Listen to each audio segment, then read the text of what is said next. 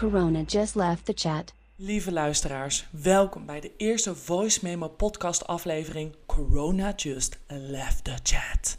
Why? Because Corona is taking over the news. And we want to tell you the other news.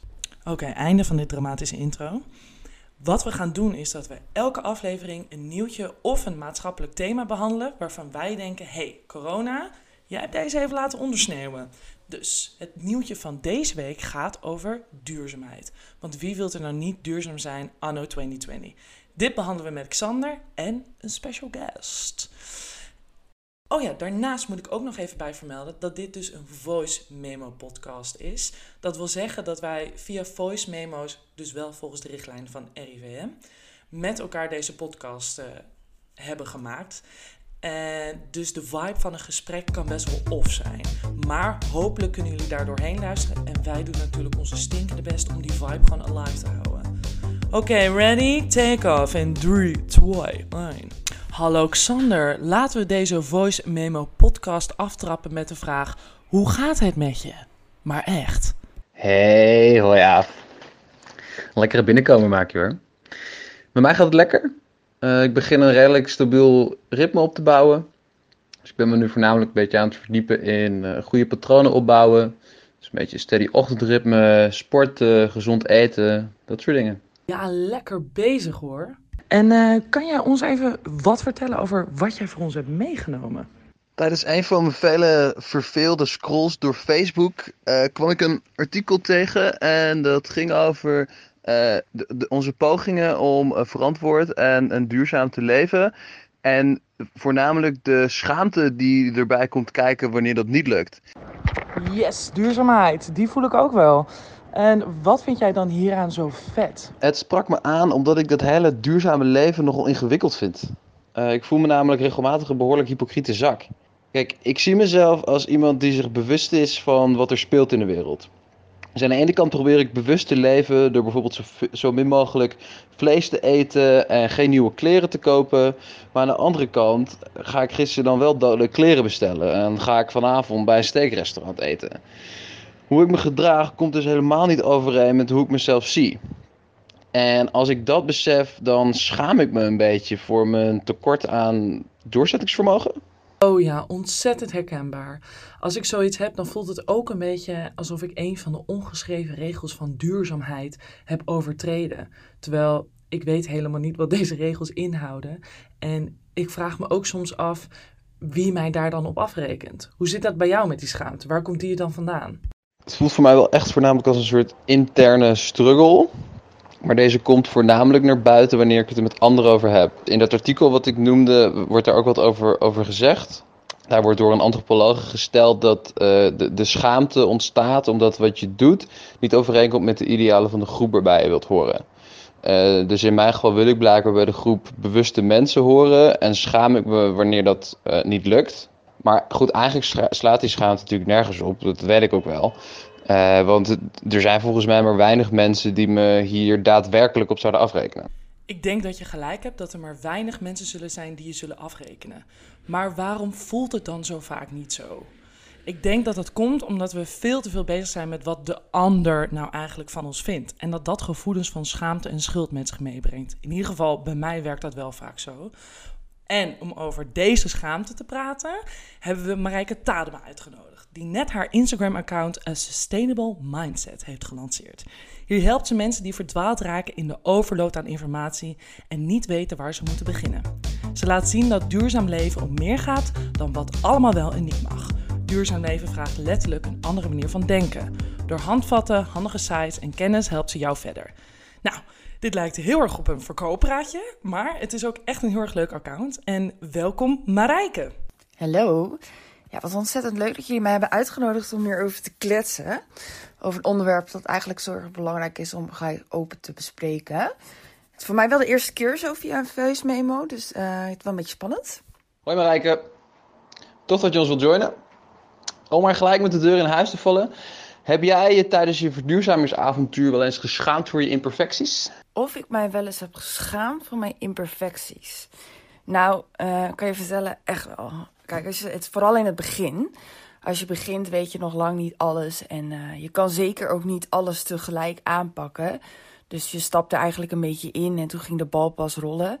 En elke keer als ik nieuwe informatie kreeg of iemand anders die confronteerde mij met informatie die ik eigenlijk nog niet had, of het lukte me niet om een slechte gewoonte af te leren, kwamen die gevoelens van ja, schaamte en schuld eigenlijk er wel bij kijken. Ik ontdekte alleen wel snel dat die gevoelens op twee manieren zijn te onderscheiden. Namelijk of het uit jezelf komt en je weet dat je beter kan, of dat het komt omdat de ander van je verwacht dat je het beter doet en dat je niet bij die groep hoort anders. Ik denk, Marijke, dat het echt super fijn is dat we jou hebben uitgenodigd. Want ik denk wat jij vertelt, dat je in het begin met zo weinig kennis van een duurzaam leven heel veel mensen zich hierin herkennen. Dat je eerder bang bent dat je iets fouts doet dan dat je iets goeds doet en dat je daardoor eigenlijk een beetje vastloopt. Ben je ook vanuit de gedachte om mensen te helpen een sustainable mindset begonnen? Nou, ik vond het allemaal nog wel een rollercoaster komt best wel veel op je af op het moment dat je besluit dat je duurzamer wil leven. En je moet stevig in je schoenen staan en je omgeving gaat reageren. Je moet informatie kunnen filteren. Je moet waardes kiezen waarop je duurzaam wil leven. Je moet zelf keuzes kunnen maken en verbanden kunnen trekken. En dat vond ik allemaal nogal wat. Want ja, kies ik voor een biologische komkommer in plastic of uh, kies ik voor een normale komkommer zonder plastic? Of Um, hoe ga ik om met reacties van mensen uit mijn omgeving? En wat moet ik wel niet tot me nemen? Onze overtuigingen en identiteit zijn eigenlijk heel erg nauw met elkaar verweven. Dus op het moment dat je je overtuiging overboord gooit, dan krijg je ook te maken met identiteit en persoonlijke ontwikkeling. En dat is uit, ja, eigenlijk waarom ik Sustainable Mindset ben begonnen.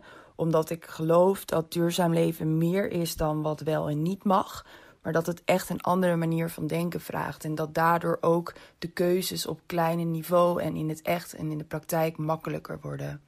Ik merk nu al dat het mij al heel erg helpt. Maar stel je voor, hè, veel later, je hebt uh, eh, 10.000 volgers, uh, mensen praten over je.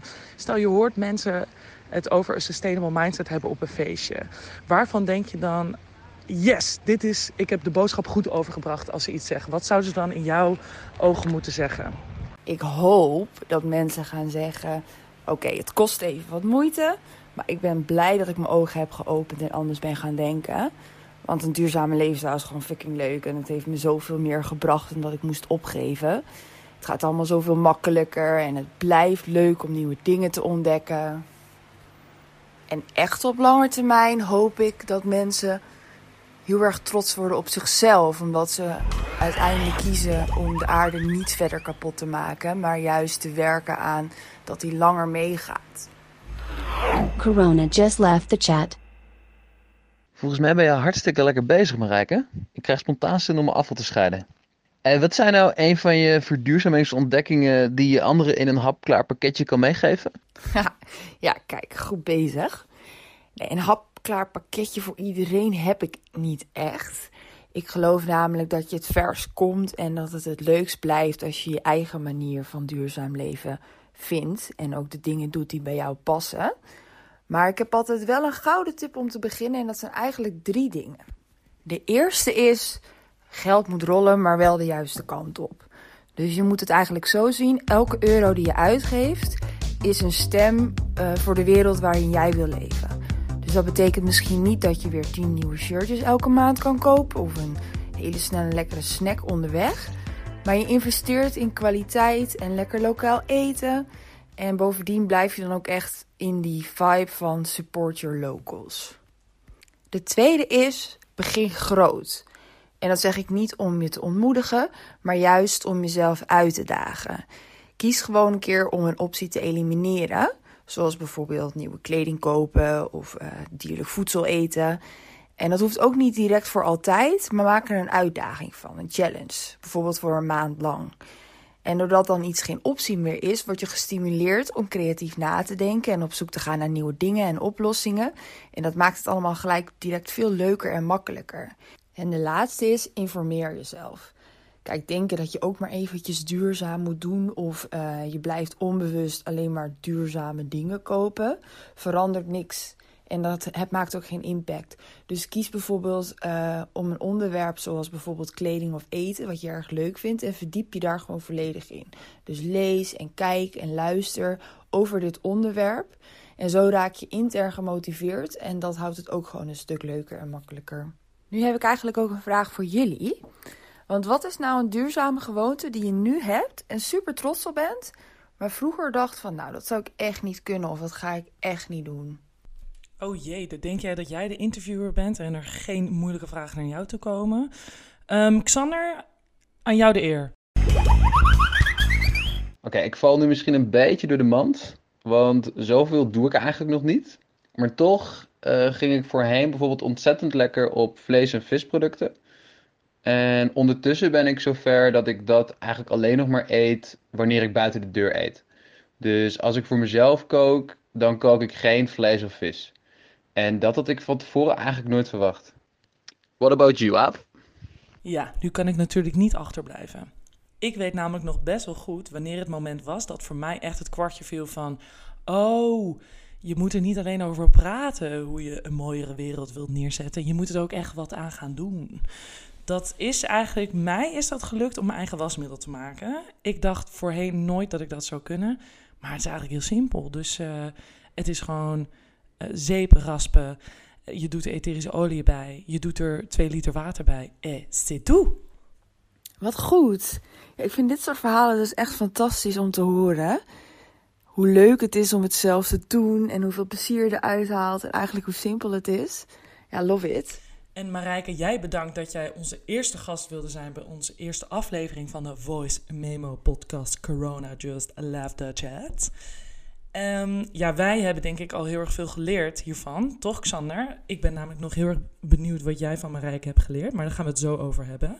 Marijke, heb jij nog iets wat jij aan onze luisteraars wil meegeven? Want volgens mij ga jij wel iets meer doen met deze schaamte en schuldgevoelens rondom duurzaamheid, toch?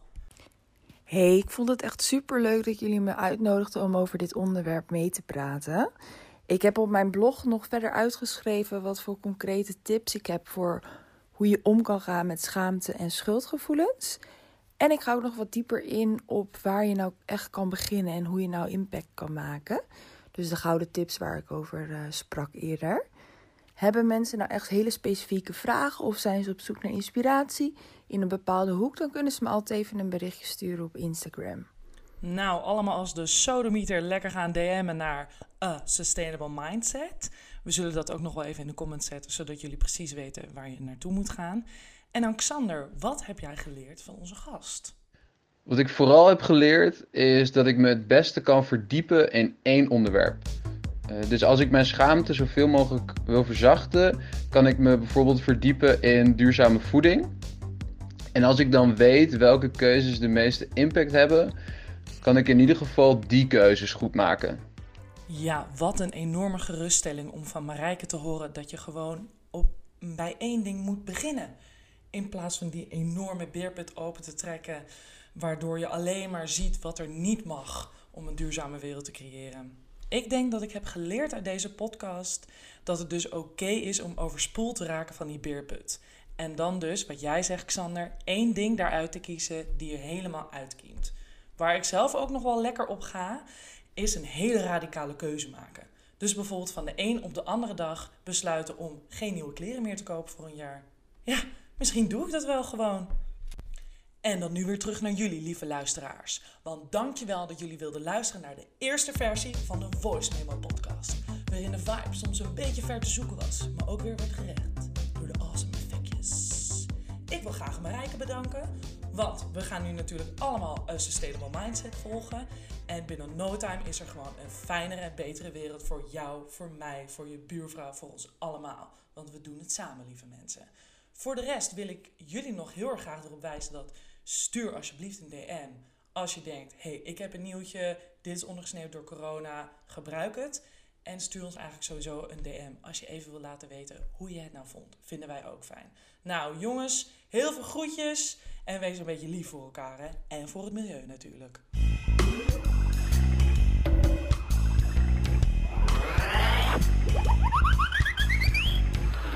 Corona just left the chat.